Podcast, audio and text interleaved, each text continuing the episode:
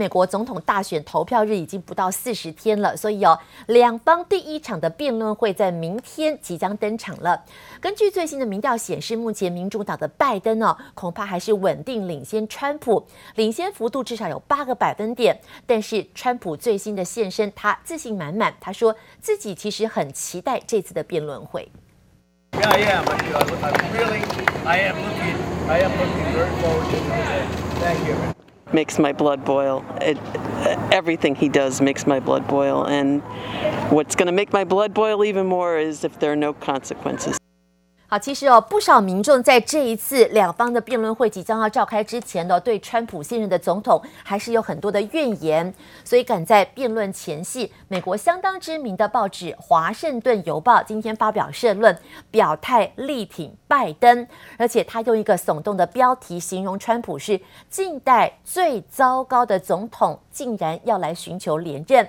这一次在社论当中表示说，为了把川普赶出白宫，好多的选民今天已经做了决定，因为今年呢、甘愿投票给任何一个候选人，也不愿意投给川普，所幸他们。在这一次的决定当中，将会决定这个历代以来最糟糕的总统能不能再度的进驻白宫。好，当然呢，川普这一次在政府当中寻求连任，有没有更多在政策上的支持呢？包括了承诺将重建美国的联盟关系。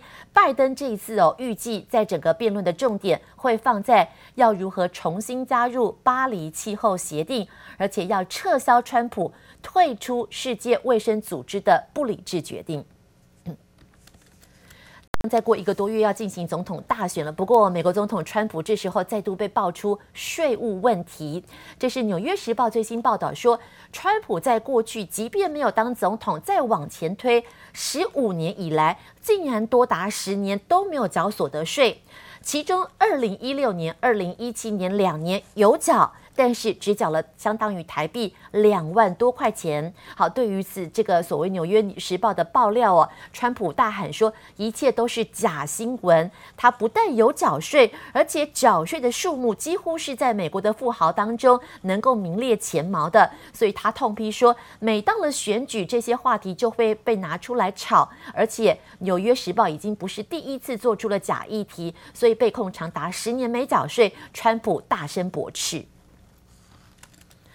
说到了总统大选这一次哦，不仅仅美国很多的华尔街专家，甚至美国投资人都很担心跟关心。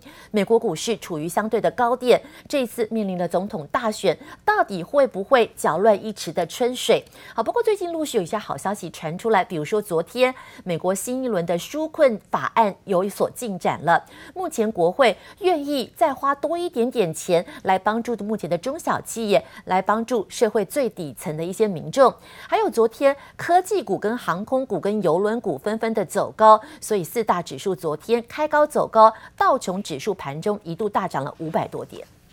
Look at those big tech names. We have shares of Apple, Amazon, Microsoft, even those chip makers, including NVIDIA, Advanced Micro Devices, and Micron Technology, really sending the three major indices higher.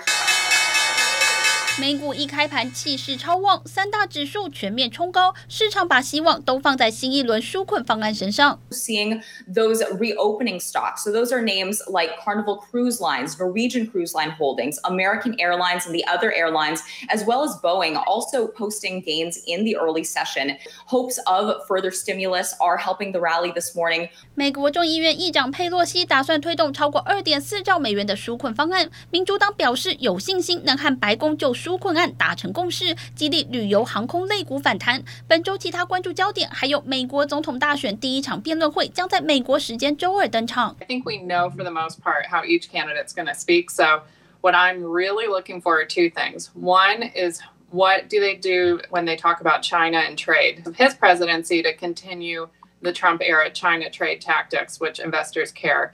美国总统川普和民主党候选人拜登近期频频隔空互呛，两人将首度正面交锋。辩论会议题可能五花八门，两人的经济政策以及对中国的态度最令投资人关注。Sharing Group won a long-running battle with transport officials in London to keep its operating license in Europe's biggest city. A judge overturned a ban on Uber in London and gave it a new 18-month license to operate. 英国法官最新推翻了伦敦交通局的禁令，允许 Uber 可继续在伦敦开展业务，为期十八个月。Uber 获得胜诉后，暂时摆脱经营牌照的障碍，得以重返这个欧洲最大市场。记者王雄、黄一浩综合报道。那现在大家还关心美国的疫情。随着目前美国的疫情持续的严峻，在部分中西部的州，确诊率高达了百分之二十五，每四个人当中有一个人确诊。美国总统川普昨天宣布了一个计划，他要分发一点五亿的测试剂来进行更多的测试，无非他誓言希望能够保护美国更多的社区。Today, I'm pleased to report that we're announcing our plan to distribute 150 million Abbott rapid point of care tests in the coming weeks, very, very soon. This will be more than double the number of tests already performed. These new Abbott rapid point of care tests are easy to use and return results within just minutes.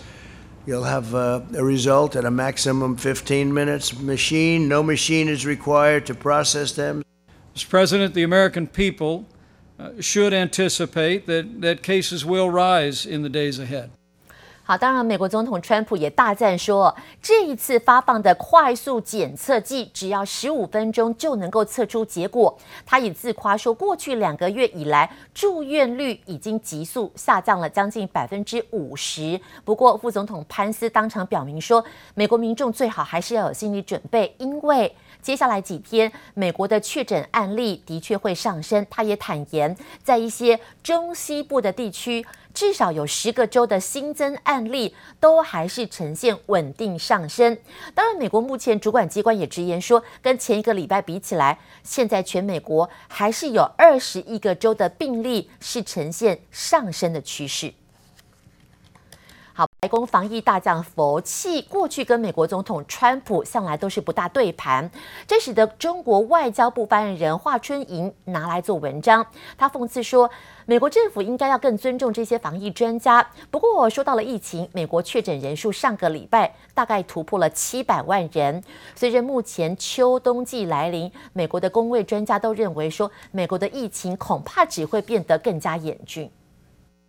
美国新冠肺炎疫情持续延烧，最新确诊人数突破七百万大关。七十九岁美国传染病研究所主任佛气向来和美国总统川普不和。中国外交部发言人华春莹二十八号凌晨竟然隔海发推文替他抱不平，表示中国抗疫专家钟南山被政府颁发共和国勋章的顶尖荣誉，希望白宫防疫大将也能享受到政府同等待遇。We feel cautiously optimistic. that we will be able to have a safe and effective vaccine, although there is never a guarantee of that. 已分阶段重启经济的纽约州，二十五号新增确诊达一千零五例，为六月初以来单日确诊首度突破一千人，疫情再增温。佛气最新更提出警告，随着美国进入秋冬流感季节，将使防疫更加困难。If we don't carefully follow the guidelines, the other guidelines, the masking, the distance, the crowds. that we may see another surge again. As fall and winter comes, you know, every respiratory virus that we know of gets transmitted more because people go indoors. 美国新冠病逝总人数破二十万大关后，单日新增病亡数近日呈现下降。然而，华盛顿大学最新报告预估，美国单日新冠病亡数将在年底前再度暴增为现在的四倍，来到约三千零五十九人。疫情后续展望不乐观。然而，公卫专家所说的话，美国总统川普却不见得都爱听。What we are seeing today is different from March and April. It is extraordinarily widespread. The children have extremely low risk to this disease, far less than seasonal flu.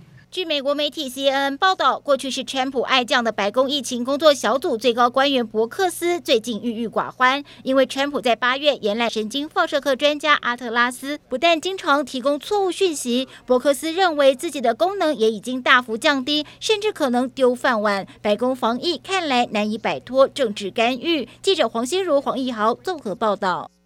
中国外交部在昨天晚间举行了兰厅论坛。中国外交部长王毅出席开幕式的时候，暗指美国说，大国不能用霸凌的行径来剥夺其他国家发展的权利。他也形容说，那些以为自己拳头大就可以无视跟破坏国际规则的人，终将被时代抛弃。同时，他也指称中国的做法就是要奉行互利共赢。中国始终奉行互利共赢的开放战略，连续修订外资准入的负面清单，大幅放宽外资准入的限制。我们将继续全面提高对外开放水平，向世界分享更多中国的红利。中国外交部长王毅同时说，中国将跟各国共同的抵制本国优先的歪理，显然指的就是美国。另外，王毅也说，疫情还在全球肆虐，但是单边霸凌却是大行其道，保护主要也是导致全球经济正经历目前大萧条以来最严重的衰退。最后，他隔空喊话，他说，任何企图要重拾霸权的主义，把世界拖回丛林状态的做法，都注定不可能成功。好，当然一系列的对话哦，似乎对于美国回呛，但是中美关系现在这么紧张，外界的回应认为说，王毅显然无意缓和最近越来越紧紧张的中美关系。到了中美关系，最近有有几家企业卡在其中，关系很尴尬。中国半导体龙头中芯国际传出可能会面对美国的出口管制。现在商务部认为说，中芯跟中国的军方关系很密切，所以发信要求所有美国企业，如果要跟中芯做往来，都必须要取得美国政府的许可，才能够出口设备给中芯。不过，也有中国媒体报道说，这个信件当中有四大疑点，怀疑限制令是真的还假的。尽管如此，昨天、前天中芯的股价，不管是在香港上市的股价，在中国上市的股价，盘中都一度的走跌。昨天在港股更一度大跌超过了七个百分点。除中芯之外，更早的来自于华为。华为公主孟晚舟的引渡案，最新在加拿大的卑诗省最高法院再度的开庭。孟晚舟的律师昨天是再次的要求要法庭终止引渡程序，还说美国在这个案件上误导了加拿大司法。画面上看到的是孟晚舟哦，相隔了好几个月再度出现在法院，一袭卡其长裤搭的衬衫，精神看起来还不错。抵达的时候依照了防疫规定戴上了口罩，脚上其实是套着电子脚镣的。今年五月二十七号，他在双重犯罪的判决当中败诉之后，孟晚舟的律师团队这一次把争议的焦点放在引渡程序是不是遭到了美国滥用？他们指控孟晚舟事件沦为川普的政治手段。那美国政府也在案件当中似乎故意误导了加拿大以及加拿大边境的服务局。不过，因为整个的法案时程非常的冗长，这让孟晚舟已经在加拿大拘留将近两年的时间，恐怕短期之内还看不到返家的机会。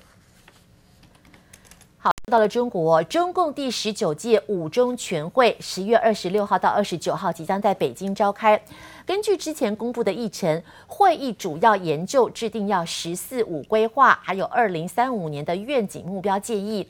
这届五中全会的时空背景，除了有疫情影响，还有刚刚提到中美的紧张关系，恐怕在在都笼罩在这次会议当中。好，当然了，这次即将登场的是面对美国的步步并击，中国现在到底怎么样在自身当中取得了技术领先的优势？下一阶段怎么转型，恐怕都是会中的。焦点，